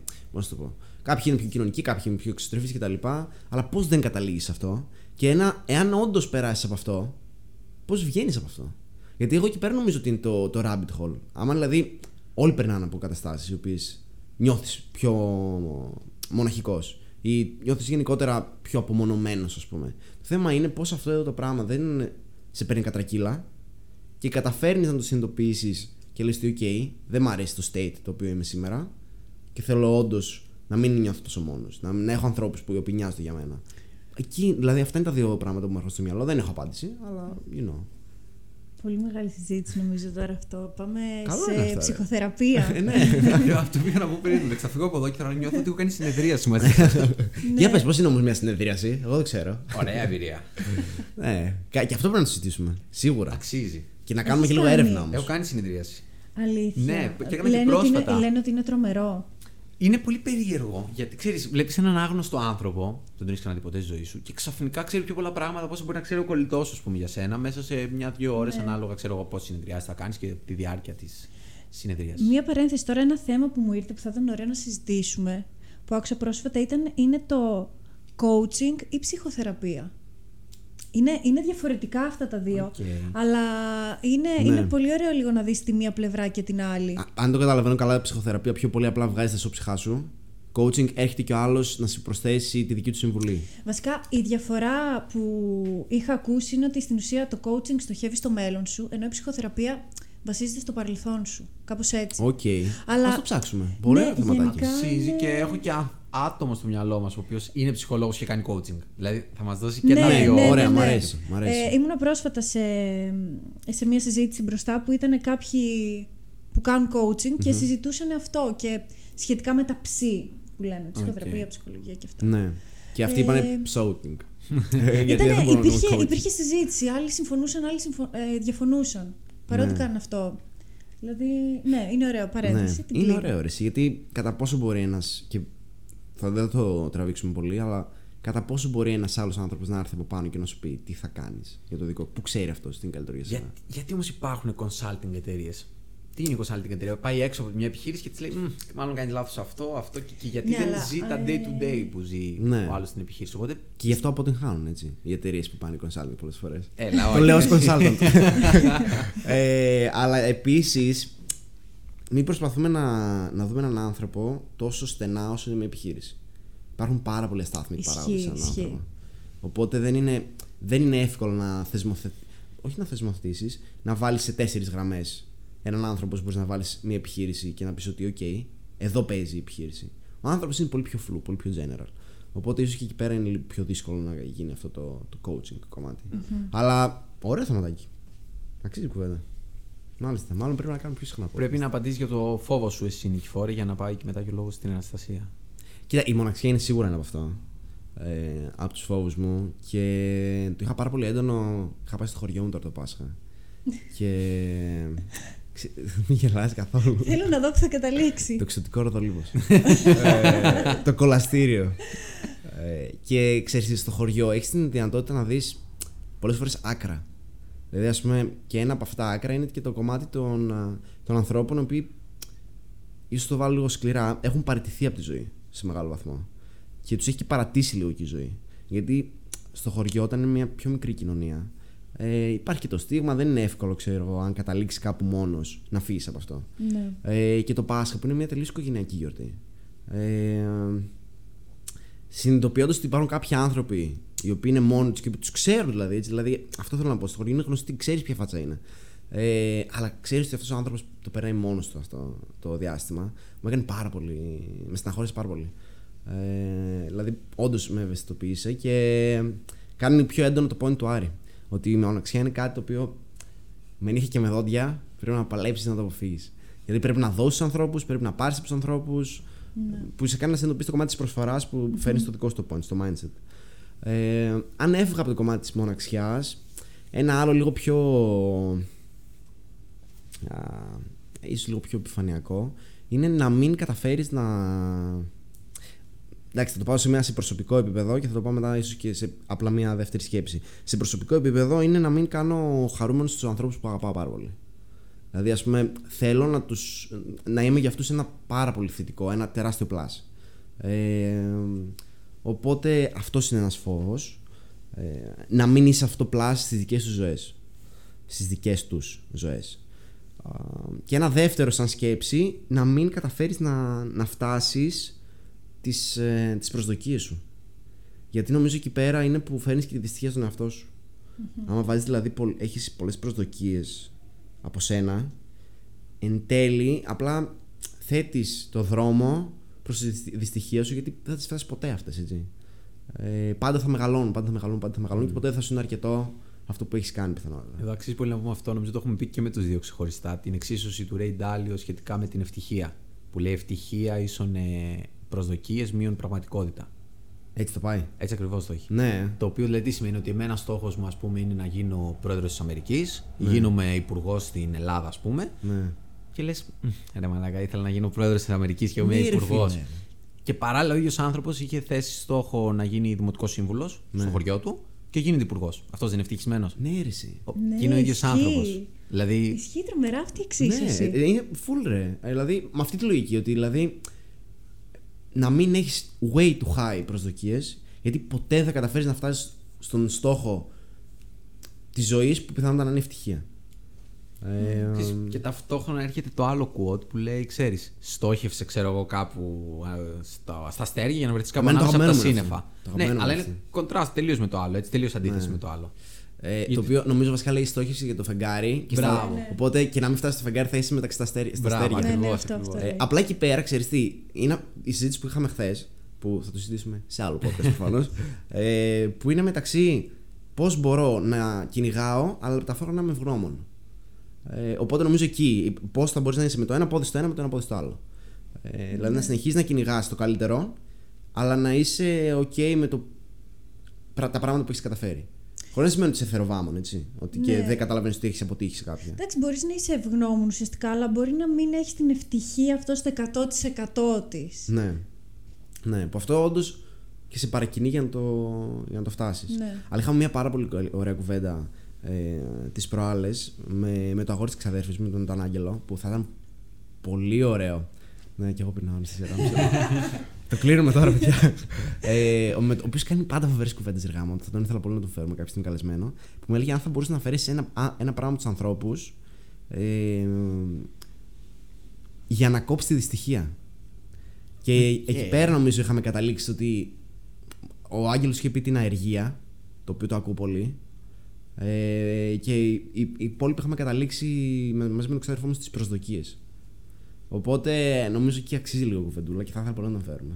Να, μα, Οκ.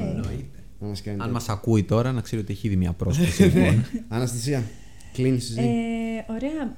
Εμένα γενικά η απάντηση σε αυτήν την ερώτηση είναι λίγο πιο γενική. Δηλαδή, εννοείται συμφωνώ απόλυτα με αυτά που είπατε.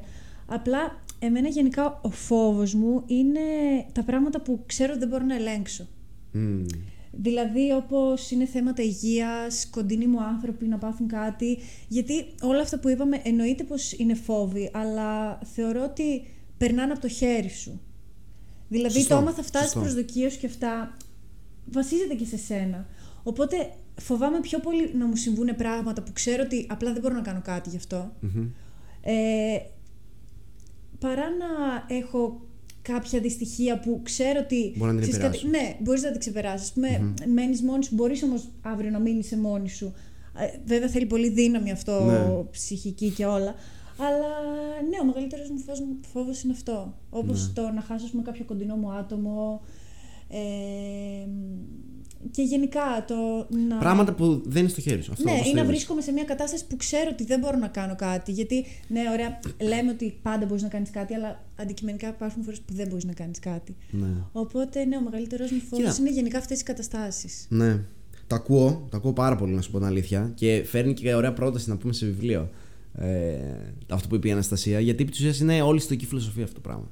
Ε, ότι ναι, οκ, υπάρχουν πράγματα τα οποία δεν μπορείς να επηρεάσεις, αλλά μήπως επειδή δεν μπορείς να τα επηρεάζεις, δεν αξίζει να ανησυχείς για αυτά; Δηλαδή, αν έχει να κάνει με το αν θα βρέξει αύριο. Αυτό δεν είναι στο χέρι μου. Πρέπει να, να το αφήνω να με επηρεάζει; Α, συμφωνώ σε αυτό full και το έχω και σαν quote της ζωής αυτό. Ότι ξέρεις κάτι καταστάσεις που δεν είναι στο χέρι σου, μην τις αφήνεις να σε επηρεάσουν. Δηλαδή, Ναι. Αλλά από την άλλη, όμως, τώρα, άμα μιλάμε, μιλάω για όντως φόβους. Ναι. Δηλαδή, όχι το αν θα βρέξει Και νομίζω είναι αύριο. περισσότερο όχι τι θα πάθεις εσύ. Θα πάθουν οι άνθρωποι σου. Ναι, που ή φοβάσαι. και εγώ. Δηλαδή, αν Ναι. αύριο χτύπα ξύλο, προκύπτει κάποιο θέμα υγείας και ξέρεις ότι. Χτύπα ξανά ξύλο τρεις φορές. Τέλεια. Τώρα θα γίνει. Δεν πιστεύω σε προκαταλήψεις βέβαια σε αυτό το Όχι podcast. βέβαια. Ε, μακριά. ε, ναι, άμα αύριο ας πούμε ξυπνήσω και συνειδητοποιήσω, πάω σε έναν γιατρό μου πει ότι ξέρεις κάτι, έχει ένα θέμα υγείας, νομίζω ότι είναι τρομερός φόβο αυτό κάθε Ναι. ανθρώπου. Δεν είναι και πιο εύκολο να το χωνέψεις όμως. Δεν φταίω εγώ. Χωνέψεις. Από την άποψη ότι. Ναι, αυτό δηλαδή ότι ξέρεις τι. Δεν ήταν κάτι που μπορούσα να κάνω καλύτερα και δεν το έκανα. Άρα. Είναι νομίζω πράγματα που δεν χωνεύονται. Δηλαδή. Ναι, πολλές, ναι όντως, δεν κάποια είναι πράγματα, ότι. ναι. Τι παράδειγμα τώρα να σου πω. Απλά νομίζω ότι π.χ. Ε, ας πούμε, άλλο να πεις ότι. α, είναι κακό παράδειγμα. Εγώ αυτό που, που συμφωνώ με το quote είναι όταν υ- υπάρχει σε μια κατάσταση χωρίς να το θέσει είτε ότι βρίσκεσαι ας πούμε σε ένα τοξικό περιβάλλον που Ναι. δεν είναι στο χέρι σου να μην αφήσεις να σε πειράζει αυτό ψυχολογικά όσο γίνεται. Τώρα ε, όταν μιλάμε για το να χάσεις κάποιον για θέμα υγείας ε, δεν νομίζω ότι γίνεται να μην σε επηρεάσει. Ναι. Δηλαδή Και υπάρχουν... θα, θα σε πειράσει, θα σε πειράσει σίγουρα και θα σε Ναι. καταρακώσει φουλ όπως και να έχει. Το θέμα είναι αν έχεις τη δυνατότητα να κάνεις πιο εύκολο το επόμενο βήμα. Εκεί είναι βασικά νομίζω. Ε, κα- ένα point βασικά που θα μπορούσε κάποιος να τσεκάρει. Δηλαδή, ναι, οκ, άμα ευθύνομαι για κάτι το οποίο θα πρέπει να το λουστώ και εγώ και οι άνθρωποι μου, εκεί πώς το χωνεύεις. Δηλαδή, ας πούμε, κάνεις κάτι το οποίο πειράζει τις άλλες ζωές σημαντικά, πάρα πολύ. Και ξέρεις ότι είναι δικιά σου ευθύνη. Δεν είναι εύκολο να προχωρήσεις από αυτό. Ενώ άμα ξέρεις ότι έκανα ό,τι καλύτερο μπορούσα, αλλά και πάλι θα γινότανε, εκεί πέρα λες, οκ. Δεν, δεν, δεν ήταν στο, στο δικό μου χέρι, μπορώ να πάω ένα βήμα παρακάτω τώρα. Οπότε, ναι. Και η πρόταση λοιπόν που θέλουμε να κάνουμε, κλείνουμε σιγά σιγά βασικά. Ε, ναι, νομίζω κλείνουμε. Εγώ απάντησα την ερώτηση. Ωραία. Ναι. Αυτή είναι η απάντηση. Μ' άρεσαν όλες οι απαντήσεις. Ωραία ήτανε. Ναι. Ωραία ήταν. Αναστασία, νομίζω πρέπει να το διατηρήσεις αυτό. Με, με τις ερωτήσεις και τα λοιπά. Ωραία, θα σκέφτομαι. Εγώ θα θα σας- ρωτούσα, Αναστασία, από πού είσαι; Πες μας και την καταγωγή σου. Ωραία, θα, θα μπορούμε τότε ή στο τέλος ή στην αρχή να έχουμε έτσι μία ερώτηση. Πιο... ναι, θα, μπο- βασικά θα μπορούσε αυτό να γίνει το signature. Μπορεί να είναι στο τέλος, έτσι ώστε αν κάποιος δεν, δεν θέλει να το πάει αλλού εκτός θέματος, να Ναι. κλείνει εκείνη τη στιγμή το podcast. Μπράβο. Ενώ αν κάποιος θέλει να ακούσει και κάτι παραπάνω, Ναι, να, να κάθεται. το ακούω. Κάπως το έτσι. ακούω πολύ. Ωραία, οπότε περιμένουμε από όσους. Ε, το βιβλίο, το βιβλίο. Πιστούς. Βι- Σωστά. βιβλίο και, και σειρά, παιδιά, Και ντοκιμαντέρ σειρά, που είπε η ντοκιμαντέρ. Αναστασία. Η Αναστασία Α. νομίζω το έχει πει ήδη, αλλά νομίζω. Ε, το νομίζω ότι- πλέον για μας είναι κανόνας ότι πρέπει να κλείνουμε με προτάσεις. Ακριβώς. Σίγουρα βιβλίου και σίγουρα πλέον να στο βάλουμε λίγο και Ναι, το. ή ταινία, ή σειρά, ή ντοκιμαντέρ. Α, μπράβο, κάτι ναι. που είδαμε Κάτι για με Ναι, ναι, οθόνη. ναι. Κάτι με... ή άνιμε. Για άνιμε δεν θα μιλήσουμε σε Όχι, αυτό ε. το podcast. Ε, Δεν είναι σειρές και αυτά. Δεν ξέρω πώς να τις χαρακτηρίσω. Α. Από άνιμε μόνο Pokémon, ξέρεις. Ωραία, οπότε να μας πούνε όλοι σίγουρα. Ε, περιμένουν τις απαντήσεις τους, περιμένουν να μας δώσουν το feedback τους. Και πρώτη σειράς. Ντοκιμαντέρ. Σειράς, είπα ο καπιταλισμός για λίγους. Μμμ. Νομίζω έτσι λέγεται. Ωραία, υπάρχει Netflix στο είναι αυτό, Netflix, έτσι. ναι, ναι. Οκ. Και η άλλη στο Netflix δεν έχω ιδέα, δεν θυμάμαι πώς λέγεται. Έχω ένα θέμα τη Αλλά έχει να κάνει γενικότερα με τον καταναλωτισμό. Ναι, με τον καταναλωτισμό, με την εργασία. Το κρατάμε για την επόμενη φορά. Ναι, Δεν πειράζει. Θα, το έχουμε θα το όνομα. Θα το σημειώσω. Για πες τι, έχεις εσύ καμία πρόταση για βιβλίο. το Άρη; βιβλίο νομίζω πήγες να το προτείνεις πριν κατά τη διάρκεια της συζήτησης. Ναι, το βιβλίο είναι το Meditations του Μάρκο Αβρίλιου. Τώρα δεν θα ήθελα να γίνω full specific για αυτό το βιβλίο. Οτιδήποτε έχει να κάνει γενικότερα με στοική φιλοσοφία. Ε, νομίζω το βιβλίο το οποίο είχα διαβάσει και μου είχε αρέσει πάρα πολύ ήταν το How to Live Like a Roman Emperor. Που επί της ουσίας έρχεται ο Ryan Holiday, αν δεν κάνω λάθος, και μιλάει αυτός για τη ζωή του Μάρκου Αβρίλιου. Ε, και από εκεί πέρα δηλαδή σου λέει τα, τα διδάγματά του και γενικότερα τι μπορείς να κάνεις και εσύ day to day για να το αλλάξεις. Ή how to live like a stoic. Αυτό είναι σίγουρο το Ryan Holiday. Ε, οπότε γενικότερα κάτι στη στοική και άμα ήταν να διαλέξουμε από αυτά, νομίζω θα έλεγα το, το Meditations του Μάρκου Αβρίλου που στα ελληνικά είναι το Τα είσαι αυτόν. Οπότε αυτά νομίζω θα είναι οι προτάσεις μου για σήμερα. Κάτι άλλο Άρα, να κάποια πούμε. πρόταση. Νομίζω όχι, ας κρατήσουμε αυτές τις δύο Ωραία. Ναι. και είμαστε εντάξει. Α, ξέρετε τι μπορούμε να βάλουμε. Για μπορούμε πες. να κάνουμε και πρόταση για event. Α, αυτό θα Κάθε ήταν εβδομάδα. ενδιαφέρον. Δηλαδή, ας πούμε, έχουμε πει θα διαβάσεις μόνο σου, θα δεις μια ταινία με παρέα, τώρα θα πας να γνωρίσεις και ένα κόσμο και λίγο κόσμο σε κάποιο event, ας πούμε. Ε, Ναι, θα μπορούσαμε να. Και το μιλήσουμε event για αυτή τη αυτό. εβδομάδας είναι η ταινία του Γιάννη Κιούρης. ε, αλλά ναι, νομίζω δεν θα έχει ανέβει μέχρι τότε το podcast μας. Έχουμε κάποιο event, Άρη; Δεν ξέρω αν έχουμε κάποιο event που μου έρχεται τώρα, δηλαδή έτσι. Ενδιαφέρον κάτι. Κάνατε τεντεξάκι, μήπως έχει; Α, Έχει έχει το το TEDx TEDx του του- Ντούα. Έχει. Και το TEDx Athens; Πότε είναι το Το Athens? μεγάλο. Ε, δεν ξέρω, ο Γιάννης έχει κλείσει. Ο Καταξάκης έχει, Για να το ο Γιάννης ψάξουμε. Καταξάκης έχει κλείσει εισιτήρια. Ο Γιάννης ο Καταξάκης, ο, Γιάννης πιο ερωτικός Καταξάκης, άνθρωπος. Πρέπει να τον ονοματίζουμε πάντα. ο, και μάλιστα θα τους κάνουν λέει κρυμμένο θησαυρό, κάτι τέτοιο μου είπαν πριν από το TEDx. Είναι, πρέπει να κάνει κάνουν υπερπαραγωγή. εκεί. Εγώ ένα άλλο που έχω δει που θα είναι 28 του μήνα, ε, εκείνο το Παρασκευοσαββατοκύριακο, είναι ένα τρίμερο, είναι του Think Biz, άλλη μια εκδήλωση Οκ. που θα έχει να κάνει με Α, 28 είναι και το TEDx. όχι επαγγελματικό προσανατολισμό. Θα γνωρίσει ουσιαστικά λίγο πιο πρακτικά τα επαγγέλματα όπως είναι το marketing, το accounting Ok, and finance. ωραίο. Όλο αυτό. Ναι, θα είναι τρίμερο με διάφορους ομιλητές που βρίσκονται μέσα σε αυτό το χώρο Ναι. και πιο πρακτικά θα, Ωραίο. θα μιλάνε για τα Βρήκα όμως επαγγέλματα. ποιο να προτείνουμε. Την επόμενη εβδομάδα έχει το We4, που είναι ένας μη κερδοσκοπικό οργανισμός που Μπράβο. ασχολείται κάθε χρόνο με μια διαφορετική θεματική. Ανά χρόνο πάνε; Ανά χρόνο πάνε. Οκ. Πέρυσι ήταν το Gender Equality. We for. Πώς ήταν, We for. Όχι, We4. Όχι, όχι, το. Α, η We for καμπάνια. Woman ήταν πέρσι. Α, οκ. Και φέτος είναι We for Climate. We for Climate, ναι. Και έχουν ε, μια εκδήλωση σχετικά με την κλιματική αλλαγή που θα μιλήσουν πάρα εξαιρετικοί ομιλητές. Σούπερ. Και αυτό είναι 28-29 Μαΐου. Σωστά, αν δεν κάνω διήμερο. λάθος. Θα είμαστε κι εμείς εκεί, οι δυο μας. Οπότε όποιο ψήνεται Εγώ μπορεί να θα έρθει. σου πω να- άλλη. Έχω όμως καλέσει έτσι. και την Αναστασία η οποία μας Θα έχει έρθει. ρίξει Ε, άκυρο. δεν ξέρω ακόμα. θα, σου, θα σου πω Σε μέσα περιμένουμε στην εβδομάδα. σίγουρα πάντως, να ξέρεις. Σας το υπόσχομαι. θα Και σας περιμένουμε πω, και ναι. ποιον άλλον θέλει να έρθει. Αθήνα είναι αυτό. Ε, και τώρα είδαμε ότι είναι και το TEDx Athens η ίδια ημερομηνία. Διαλέξτε και πηγαίνετε. όπου Διαλέξτε το θέλετε. δία, πηγαίνετε όπου θέλετε. Οπότε Τέλεια. αυτά από εμά. Οπότε τελειώσαμε το πρώτο μας podcast. Έτσι σου φαίνεται. Ναι, ναι, ναι. Ε, στο κλείσιμο. Ε, ξέρω εγώ. Ευχαρίστησε μαμά, μπαμπά. Ευχαριστώ μαμά που με άκουσες. Ευχαριστώ φίλες μου. Περιμένουμε τα σχόλια από όλους. Ναι. Τους ευχαριστούμε. Μην ξεχάσετε να το κάνετε share αν σας άρεσε. Ε, γιατί εντάξει, καλό θα ήταν να μαζέψουμε και κανέναν Ναι, σα- ναι, ναι. subscriber, κανένα ακροατή, κάτι. Ε, και ναι, αυτά νομίζω για, για πρώτο επεισόδιο. Τελειώσαμε, πάμε να φάμε. Πάμε για φαγητό τώρα. πάμε για φαγητό. Οπότε Γιατί σε ναι. λίγο θα ακούγουν τις κοιλιές μας. όχι εμάς. ναι. Οπότε that's pretty much it. Ωραία, τέλεια. Τέλειο. Όντως τέλειο. ε, το κλεισες. Περίμενε. Curiosity is the thing that's served him best in life. Where does that come from? Are you born with it? Is it DNA? Is it some early childhood exposure?